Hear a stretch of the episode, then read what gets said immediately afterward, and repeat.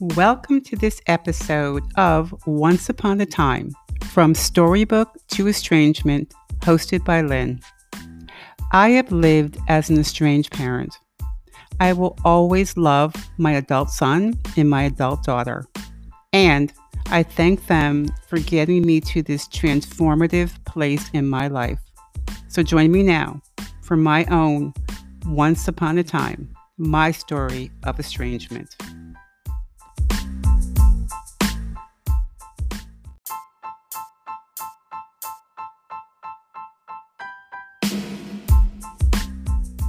This is Lynn from Once Upon a Time, From Storybook to Estrangement. By way of career, I am a professor, author, and entrepreneur. By way of a lived experience, I identify as an estranged parent. Let me start by saying my lived experience as an estranged parent is, without a doubt, the single most difficult experience in my lifetime. My healing journey continues, and this podcast is one step in that journey. I am here with Tina Gilbertson talking about the most common grievances adult children have.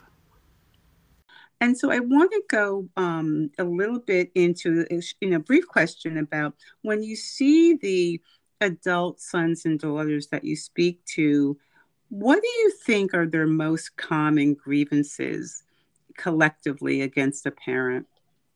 Well, I think if I had to boil it down, I mean, the research has uncovered all kinds of things about finances and about other people and even infertility and trauma around that sort of stuff, all kinds of things that contribute, that are contributing factors to estrangement.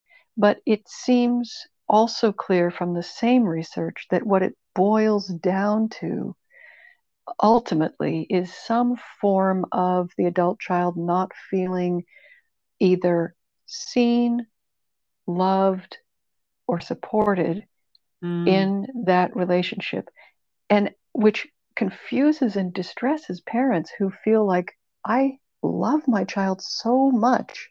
How can she not feel my love? How can she not feel supported or loved by me? I don't get it. And there, it's just a disconnect between intentions and what is received on the other end. If your love isn't experienced, here's an example of intentions not meeting the way it's received. When a parent has concerns about a child, maybe they have a learning disability or they need help to thrive when they're young. And so the parent's concern drives the parent to seek help, maybe professional help, maybe the child needs a tutor or something like that. The parent's concern may be interpreted depending on the temperament of the kid and the history of the relationship, depending on all kinds of different factors. That child may interpret that as some sort of criticism. Oh, I was never good enough. You gave me tutors because I was never good enough for you. It's a very different experience on the other side, and that's nobody's fault, for intentions not to land the way they're intended is nobody's fault. It's just something that happens in human relationships. That is such a good example. Many parents say, but I gave them lessons to go to a gym. I picked them up every night from the chess club tournament. I bought them on these expensive trips. And so when parents say that, they feel as if those examples that they give are the love, are the feeling of being seen and supported. And what I think you're saying is that is not how the child interprets love and being seen and feeling supported. In some cases, absolutely right. Different children will interpret things in different ways. But when a child has been given all of these wonderful things that the parent showered on them, that maybe the parent did not himself receive and really wanted to give these things to his kids. And he feels, you know, it's a slap in the face for the kid to say, you've never done anything for me. I think the disconnect often is that the emotional needs of the child were neglected in that benign way that so many of us were raised with benign emotional neglect. Parents are so busy doing parenting things like clothing their children, feeding them, driving them to places, making sure that they're registered in school, et cetera, et cetera, et cetera, that paying attention to the child's emotional needs, it's a little esoteric. It's not the first thing on parents' radar. At least when I was growing up, it was really not very much at all, I think, on parents' radar. And so there can be a sort of a benign emotional neglect that nowadays is recognized as, well, that was emotional neglect. I grew up without feeling visible, without anybody asking me, you know, thought or what I needed or wanted, or there's just a different, nowadays, there's a different sense of, there's a more, there's a greater understanding of the impact of a child's not receiving a certain emotional visibility or these kind of softer things that parents really haven't been thinking about for very long. I also see at times when there is this, and I love the term that you have, this benign emotional neglect, I see parents get really angry about that because they cannot relate to all of the obvious love and support that they felt they gave.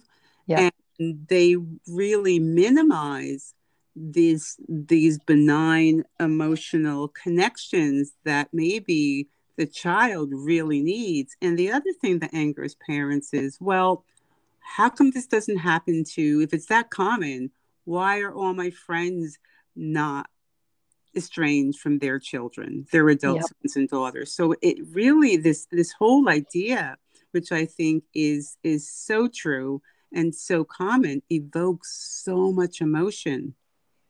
It does.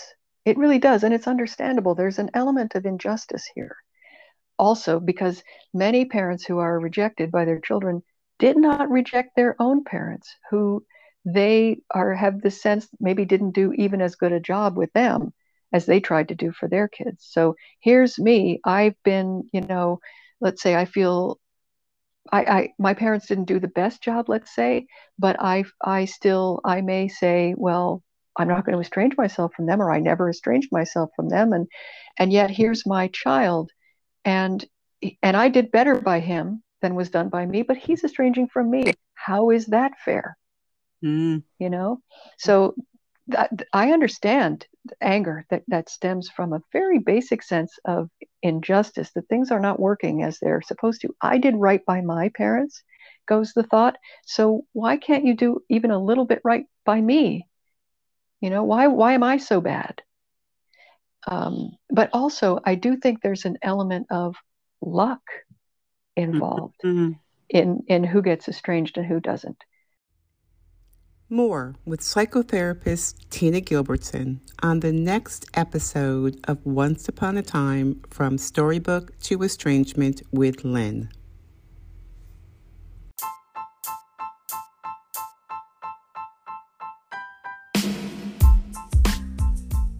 Once Upon a Time, From Storybook to Estrangement, are my own stories of my lived experience. This is not intended for counseling, therapy, medical care, or crisis care. Thank you for joining us. Until next time.